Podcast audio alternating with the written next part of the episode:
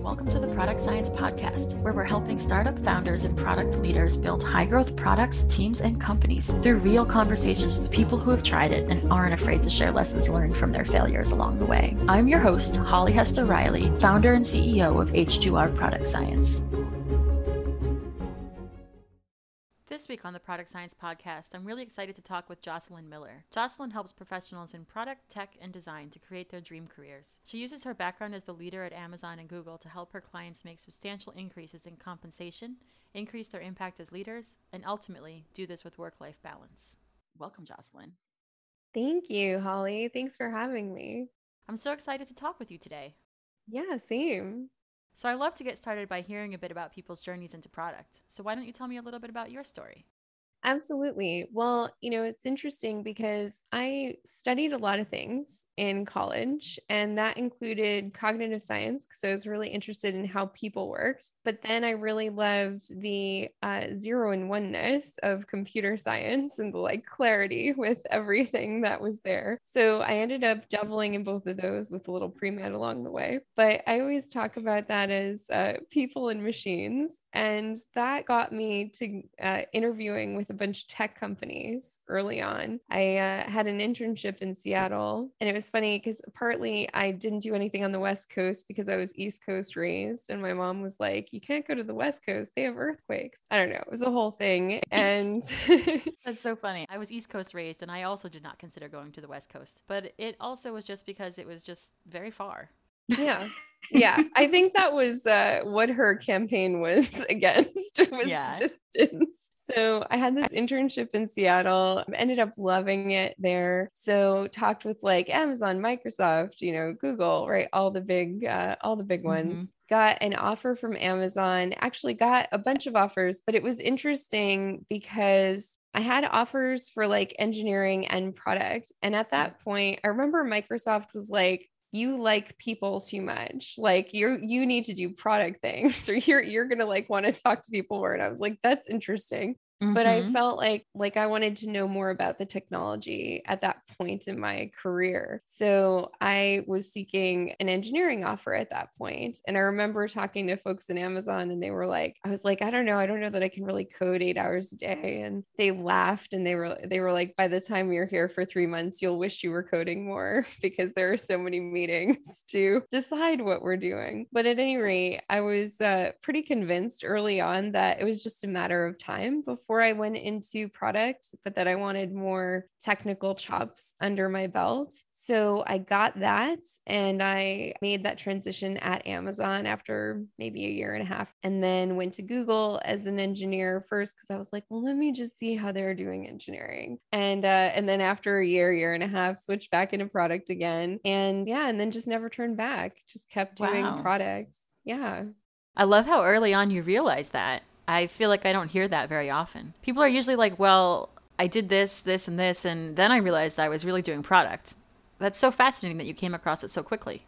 Yeah. I mean, it's so funny that you say that because at the time I've, I, you know, clearly in my twenty-two, twenty-three year old self who's like, I should be running this place, right? Like, I don't know if you went through the highly hubristic phase that I definitely went through, but I, I remember when you're like, oh, it went so fast. Or I'm like, at the time I felt like this is taking forever.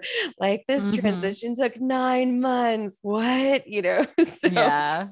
Um, yeah. But I, I, in the relative scheme of things, that's true. Yeah. That's so funny. Tell me more about starting with Amazon. Like what sort of things did you work on there?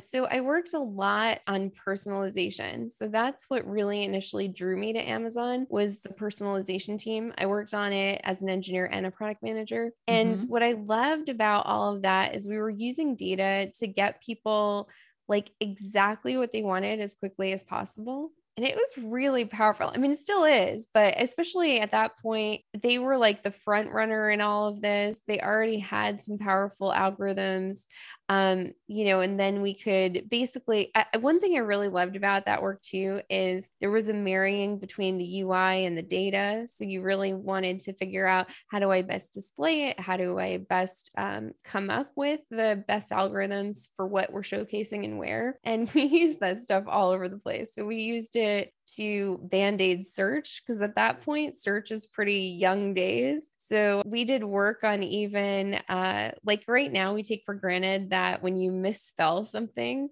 it'll like auto correct it. And, you know, and it's like a very seamless experience generally. But back then we were asking the questions of, okay, well, if they're, if they mistype it, like, do we assume, like, first off, how do we figure out what the actual search query was supposed to be? Two, like, do we assume that and then show them results for that query? Do we just show them crap? Like, I mean, that was what was by default happening without these decisions. Or, you know, or do we like have a couple of states depending on how confident we are? So I really loved being at that intersection of the like information and the data, as well as the user experience. That was a really fun place to play in. Yeah, that sounds really fun. So can you set the time for us? Like, what was the time frame of you working there? three to oh seven that we were doing that work. And actually, mm-hmm. it was funny because we actually also did um, some work on a very early A W S as well. So we created a web service for personalization, but at the time we decided not to go public with it mm-hmm. because it was deemed too much of a secret sauce, and like we didn't want to expose it. So then we used it internally, like a bunch of the ad system that's in Amazon is using that service. I think at one point they exposed it externally too. Like it's uh yeah, it's wild times, wild rides. Okay, so what was it like to work on the product team at Amazon? Well, I will say, you know, it's funny when you say the product team at Amazon, I want to like really say it was the personalization team at Amazon. Okay. Like that's mm-hmm. how that ran back there, which was very focused on the group as opposed to the function. And that's partly because we were set up as two pizza teams at that point. So you'd have like one technical product and program manager, regular manager, and like some engineers, sometimes embedded Q A or U X, sometimes shared. I mean, it was, it was super fun.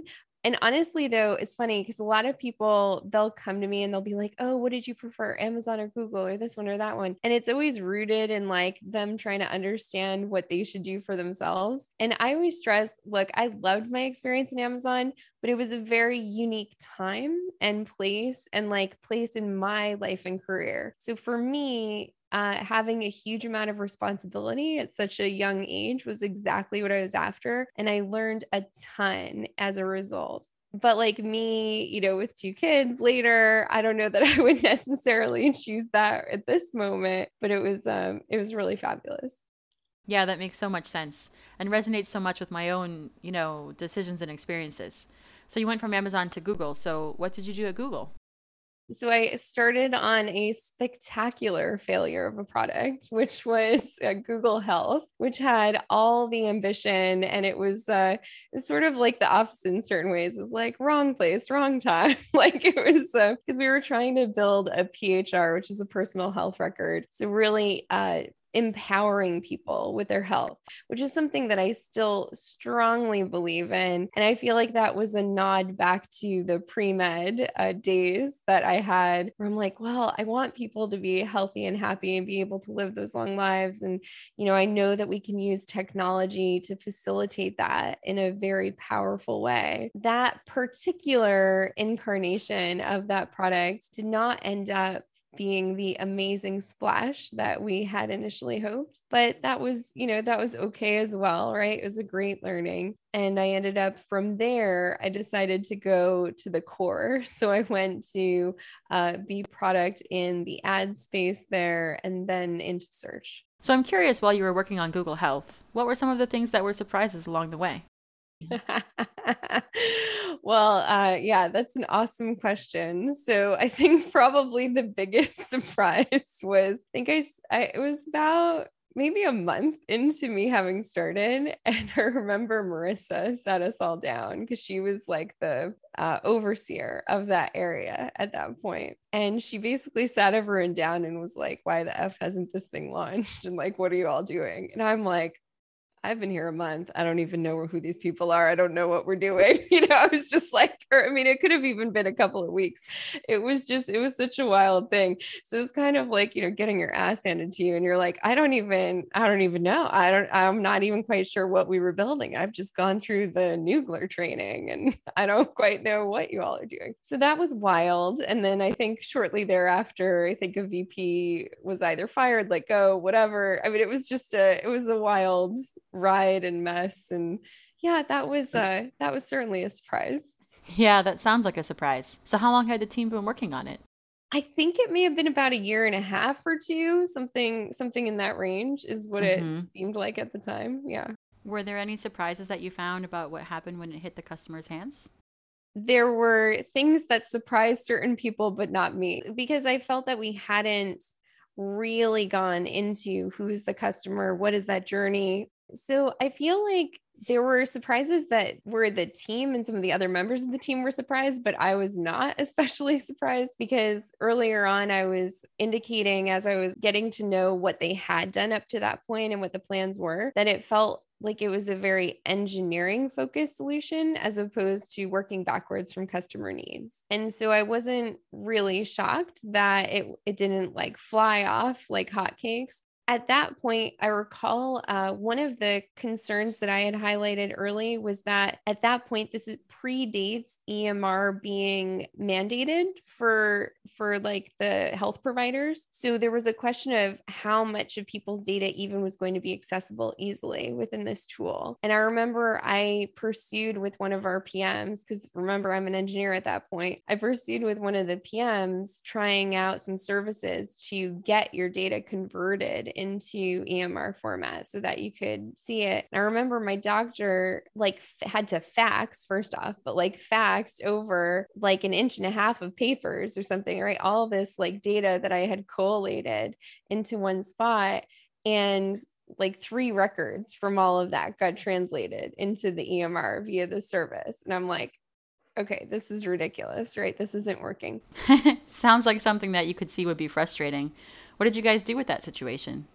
Well, so it was interesting. So the other interesting and somewhat surprising part of it, because again, it, since it wasn't user-led or focused in that regard or customer-focused really, there were some outcomes that weren't predicted because they weren't really looked for. So the user segment that seemed to use this most were caretakers. So folks who had, it could be either an official caretaker role or this sort of the middle, like what we often call like that sandwich generation where they've got kids and parents and they're mostly trying to manage the health of the parents. And this was a way for them to track what was going on with the parents. So that was a segment that was then explored. And luckily there was more U X focus brought into it and like customer driven focus. Though, I mean, again, the thing didn't take over the world, but it had some interesting time supporting that segment. Yeah.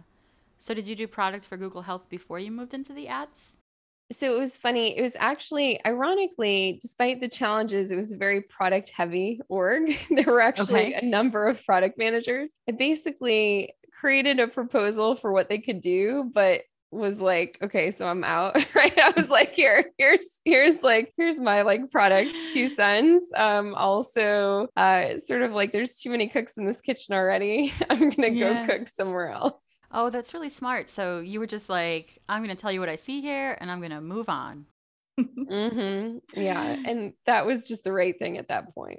So what was it like working on Google Ads? It was interesting. So that was as Google had bought DoubleClick. So mm-hmm. I was working on DoubleClick and, and really trying to figure out, like, that was a fascinating situation. And in a sense, I think it was that experience that ended up teeing me up for doing corporate training and change management later, because we had this like whole culture coming into Google and whole set of technology. And it w- had been this market leader for display advertising. And yet like the tech was ready to fall over, you know, it was like totally maxed out, needed to be brought into Google servers. millions of dollars is going through the ad server, so it needs to continue to do so. So we often would talk about it as with the analogy of it's like you're changing the engine mid-flight and hope that everything goes really well. Okay, I'm curious too, because I also worked in ad tech in my career. So what was the time frame for that? So great question. I think it would have been around oh eight, oh nine to like ten or eleven, somewhere in there. Okay, yeah. So a couple of years before I got into ad tech. I can imagine, because I remember when I joined MediaMath, their technology was only two years old when I joined, and it was already being rewritten in a new tech stack. It needed that care because everything changed in ad tech so quickly. Yeah, it's funny. I feel like that name sounds familiar. It, it's just funny. I remember there was this visual of like... Oh, the Lumascape? Yeah. It was like showcasing all the different like ad tech things. And because there's like the publisher yeah. side, the advertiser side, the agency side. And it just had like this smattering of things. And it was like even the categories of stuff. There were a lot of categories. And then within it, so many different players. Yeah, even knowing what all those categories were, there was like the demand side platform and the supply side platform. And of course, everything was an acronym, like the D S P and the S S P. It was just one of those industries. Well, yeah. And at that point, there were so many words for like this sort of automated backfill or whatever. I mean, there's like the, mm-hmm. how do you do the automated targeting so that you're really utilizing and maximizing ad spend, ad buy, all of it. So yeah, it mm-hmm. was a crazy time. And in a sense, I'm sure has continued as such. It's one of those things I always think is fascinating because there's so much technology involved in that split second before you load a page on the internet. And just figuring out which ads are going to show up where and how they figure that out, it's mind-boggling. Totally. So how long did you, you did that for a couple of years? Yeah, I think that was a couple of years and then search for a couple of years. I mean, I'm sure my math's a little bit off here. It feels yeah. like so long ago. And yeah, and then I went and became director of product at Zazzle doing custom e-commerce at that point. Oh, okay, cool. What was it like being at Zazzle? Super fun. So it was funny. The uh, one of the co-founders who was C P O at Zazzle, when I remember very viscerally when we had our first conversation, because we were so in alignment from like moment one. It was to this point where it's like, almost like, are you punking me? Or how do you know this? Or, you know, it's just, we were, I mean, we were like finishing each other's sentences immediately. So that was just an amazing experience. And it was funny, we had enough overlap of like values, vision, way that we approach things that, you know, we knew if one of us was in a meeting or a room, like we're covered. And at the same time, we were different enough that we complemented each other on what we were bringing to the table. It was really an awesome experience. Yeah, that sounds like a dream. Yeah, it really was amazing. For any of our listeners who don't know, what is Zazzle? Yeah. So Zazzle is a custom goods e-commerce company. So basically where you want to put designs on anything, like that's one of the core products that they have where you can, you know, get all this sort of swag stuff. Now you can get more advanced custom goods. So custom leather purses, custom stuffed animals, like custom, you know, different kinds of things, which was an add-on that we did at that point where it wasn't just putting designs on things, but being able to configure even more. I remember them being pretty early to the market of, um, well, I want just this one single design printed on this one t-shirt. Yeah, because there was the whole like minimum order quantities and like you have to, you know, get a special silk screen and all kinds of stuff early, early. That sounds really fun. And it must have been a big change for you since you'd come from these big companies. So how big was Zazzle when you joined?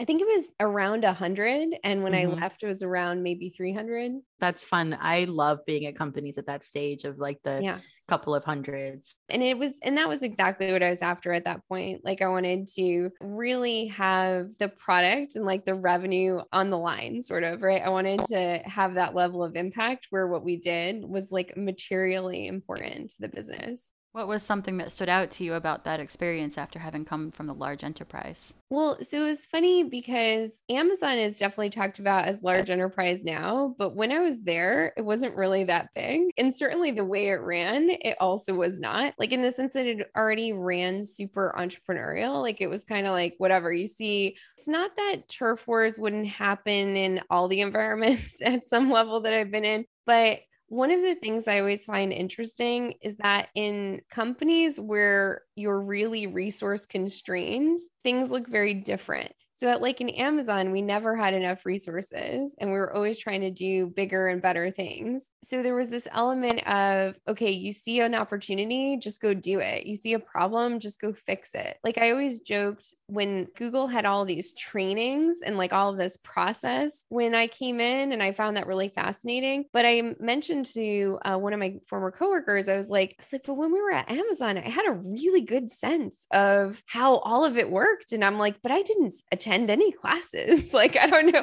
So I'm like, how did I know how this all worked? And, uh, and she joked back, she's like, yeah, cause it was always breaking. So like you had to learn about all the different parts because, you know, you're on this like conference call and it's like, all right, why is everything down? Like, let's figure out who it is. And, you know, I mean, and partly it was cause I did delve into all these different areas. Also at that point, most of the folks who were working there, you know, we weren't Seattle natives or anything. We were like new grads out of college, you know, living like people or something, or trying to, you know, where we were all independent and hung out a lot. So you, you just learned a lot about how all of that worked really easily. But that's that more like entrepreneurial, small company type environment where you're just in the thick of it. Mm-hmm. So, um, so in a way, when I went to Zazzle, I felt like it was more a returning to that in a sense of returning to that place where you're playing board games together after dinner at work or whatever. And you're like learning about each other's lives. And you're in the meantime, talking through the search algorithms and what you could, you know, do to change those up to make an even better outcome.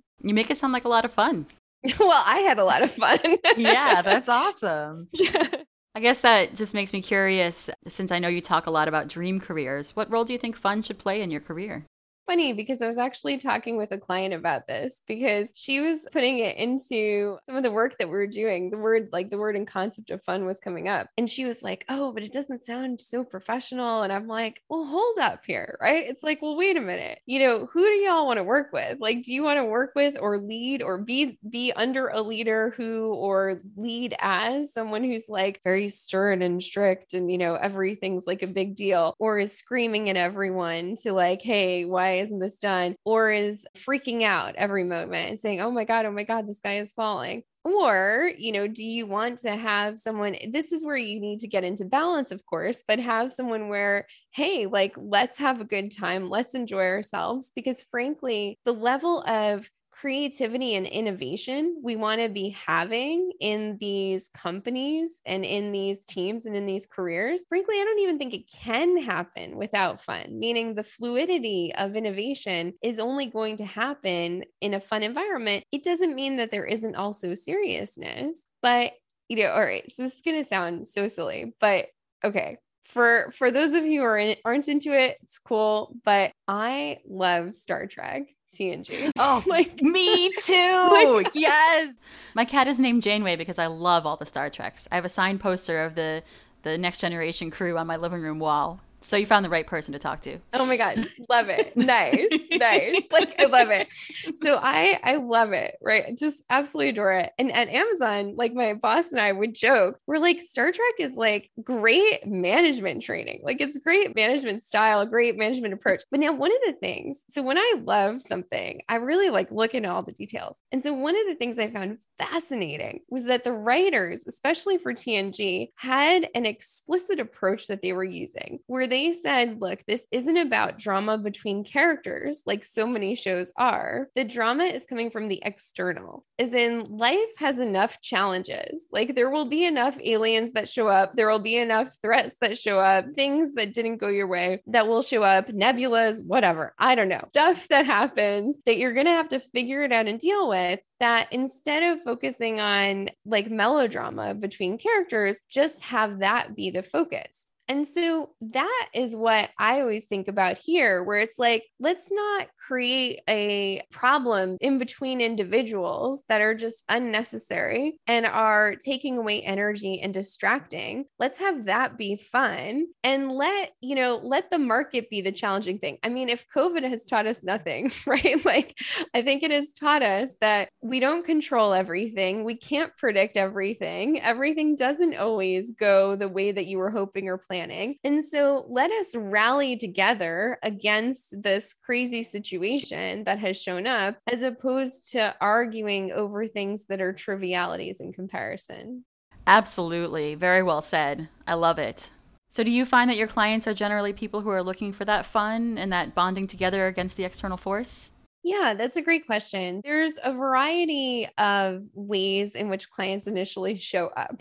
So mm-hmm. they might show up where they're like burnt out. They might show up where they're just really frustrated for whatever reason. Maybe they haven't been promoted fast enough or being recognized at the level that they think they should be, or they've, you know, a lot of, I mean, I don't work exclusively with women, but heavily with women, having been a women leader myself, and could be, they just found out that they're being compensated tens of thousands of dollars less than some male counterpart in a comparable role. And it's like, hey, what the heck's going on? What do I need to be doing here? So it could be anything from that to just, I don't feel right. I don't feel like I'm, you know, I'm questioning whether I've got my clear North Star, whether I'm going in the right direction, or I want to have a family. I want to have to spend time with the family I have or start a family, and I don't feel set up to do that. So it could be any of those things. And sometimes it's like, hey, I'm moving along, I'm cruising along, but I want to have even more of an edge. I want to have, you know, I want to know that I'm maximizing my impact, my value, my experience, you know, here and in the world. So any of those things. But when you say like, are they already anticipating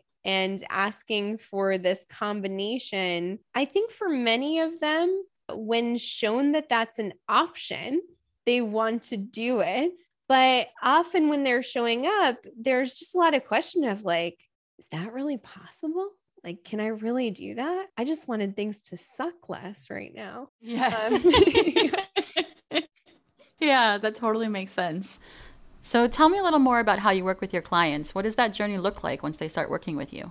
So we have a few different ways that we work with folks. We have programs oriented towards how to create your dream job. And sometimes that's creating it, designing it. Sometimes it's finding it and finding that match. But we have like a whole journey and process that folks can go through. And it's funny because sometimes I've even come to learn over time that sometimes going through that process leads you back to where you are, but in a new way. Like I've had clients who literally have put in their notice saying, I'm out of here. It's toxic. I don't want to do this anymore. And used our program and our system to lead them back, but to a different place. So it would be, in this case, uh, a recent example where a client ended up meeting with a different manager who put together a position that actually was put together independently of her that exactly matched what we had come up with using our process for what would suit her best. And it was like this moment of, well, gosh, she's doing all, like he's saying exactly what I want. And not, not that he even knew, it was just like, it was coming together in a very natural and organic way. And that was really wild because actually she literally, she was going to be done on that Friday. They're having this conversation on a Wednesday. He's like, can I just keep you on payroll, keep getting you benefits? And like, can you, and would you allow me the time to make you this offer if, you know, if I do that? Wow, that's incredible. Totally. And he convinced H R to like set that up. And so she like ended up with, I think, a month in between her old position and her new, just like getting paid, staying, whatever. And then he made the offer and, and, you know, we talked through it and it was like, yeah, this makes sense. Like this absolutely works. And it was funny. I asked her, I was like, if I had said to you when we had our first call that you would stay at this place, but you would be happy about it. I'm like, what would you have said? And she's like, I would have hung up the phone. Like I would have just. You know. Yeah, that's awesome. Have you had situations where it was more of a struggle and people, I imagine, did have to leave and go to a new place to find what they wanted? Yeah, though I don't, so I will say, I don't necessarily think going to a new place has to be a struggle or a challenge, meaning, you know, it's funny. I often talk about as you go through that journey, it's really about finding your next position. So one thing that I really loved from the book, The Alliance by Reid Hoffman, and, and I don't know if you've read it, and if you haven't, it's really, I really find it to be great. I'll have to check it out. Yeah, totally. So one of the things he talks about is having a tour of duty. So he has this notion of when you're setting up your next position, whether it's in your current place or another, having this notion of over the next eighteen to twenty-four months, what is the main thing that each of you are after, both you as the job seeker, the leader, and the company. And, um, and then having at the end of that period, an evaluation, right? How did it go? Like, are we on track? What's the next tour of duty? What's the next thing in store? And so in a lot of ways, I, I recommend that approach, really saying, you know, having a regular evaluation of, okay, great. Like, are we good? Are we on track? Is this feeling like the right thing? Or should we look at what, what it will be better suited now? Because I feel like even my own journey, in addition to my clients, has been a great example of I have loved every step of the way, but that doesn't mean I would make that same decision for where I am now today in this place in my life. Yeah, that resonates really strongly with me right now because I've stumbled across an opportunity to work at a high growth startup that's in that stage where people are working crazy hours. And that's a thing that I did in my past, but it's not a thing I want to be doing right now. I've counseled other people that they should take that opportunity, but it's not always the right choice at this point in your life. And there are times when you say, okay, at one point this was good and now it's not. I, I love it. And along those lines, I mean, I think one of the big things that I work with my clients on is bringing about an increased level of intentionality, which I think is exactly what you're exhibiting with what you've said here, where it's like a true full-bodied understanding and appreciation for the value that this thing is providing and offering, and knowing, look, you've already made that transformation. Like, you've already grown in exactly that way. And so one of the big things I'm doing with folks is helping them get to that next level of leadership and impact in their life where they can have the integration of, like, I mean, I know we talk about work-life harmony, balance, whatever, whatever verbiage you want to put around it. But at the end of the day, I'm a very strong believer in, yes, you can have it all. Like, yes, you can find a way to have a kick-ass career, get paid really well and compensated really well for it, and still have that time and energy at the end of the day to be present with your loved ones and for yourself. Like, grab that spa day, which I'm a huge fan of. Mm-hmm. Yes, I love it. So how do you help people do that? We go through that journey. So whether it's the catapult journey to get you to your dream job, and for some people, it's just like a leadership up-leveling. So we have programs to ignite impact in your leadership space and really understand all of the things. Because one of the things I always find interesting is as people become better individual contributors, like, they're often either led to management positions, right? They'll get promoted into managing in some form, or they're like really craving it. They're like, oh, why am I not a manager yet? And in either situation, there's this interesting thing where we've all heard the phrase, or maybe even read the book, like, what got you here isn't going to get you there. But like, damn, damn, is it true? Mm-hmm. So do you have any success stories that you want to share where you helped somebody find the work-life harmony that they were looking for?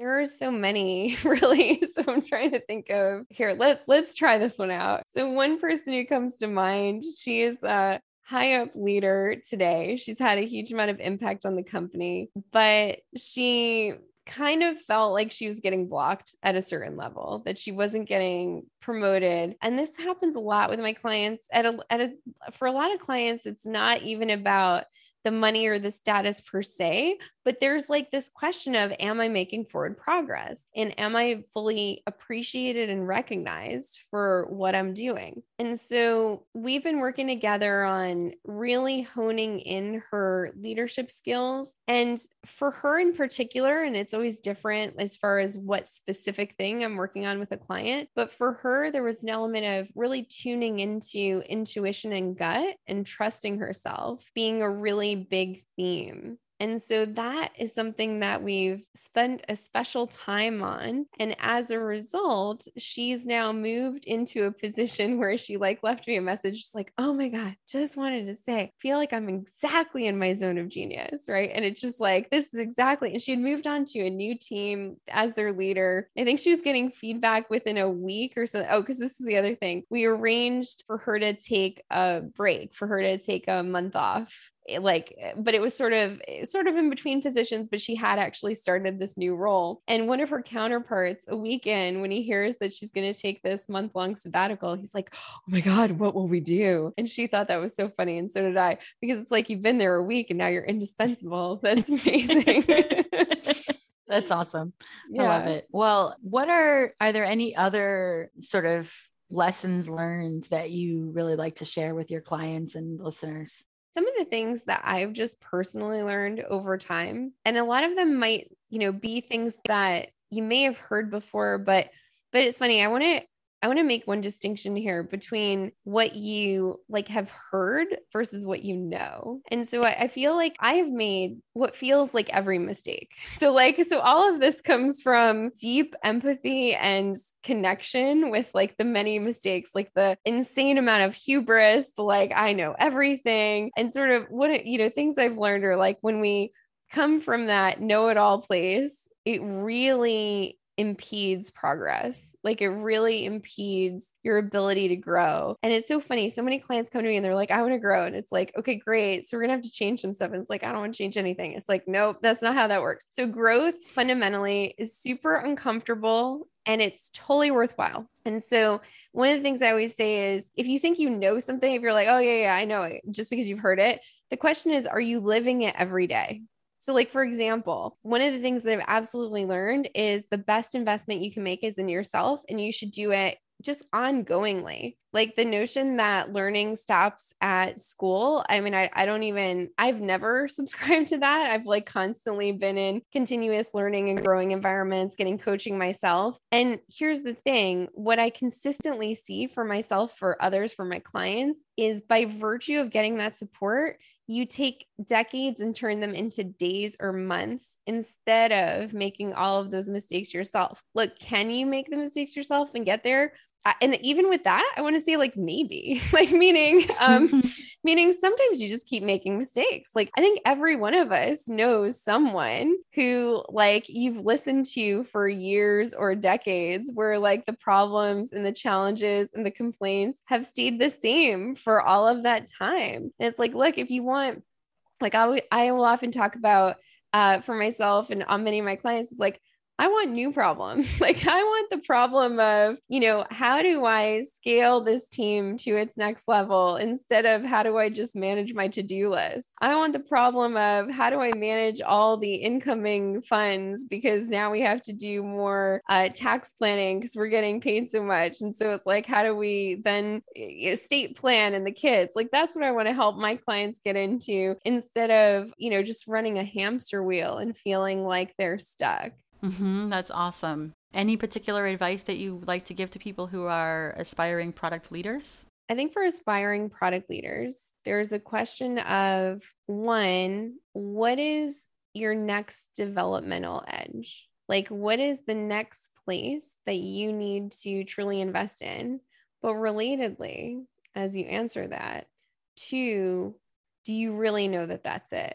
Meaning like, so one of the things that often comes up is people will come to me and they'll uh, present a problem, right? So they'll say, even companies, right? Like a company who I'm talking to and they're like, we're having trouble writing user stories and like story points and something. And you're like, okay, that's like, so we're thinking if we just had better number estimates at the end of a Scrum meeting, then all of our company problems go away. Probably not. When people are career switching, they're like, the thing is, I just need my updated resume. Once I have my updated resume, I'll be great. And it's like, okay, so you think your career over the last five years that stagnated has been stagnating because you don't have a document as a resume that looks perfect and amazing and is getting you there. So there's this question of one, what's the next level of development that you truly need? And two, are you sure? Like, is that actually it? That's really why I recommend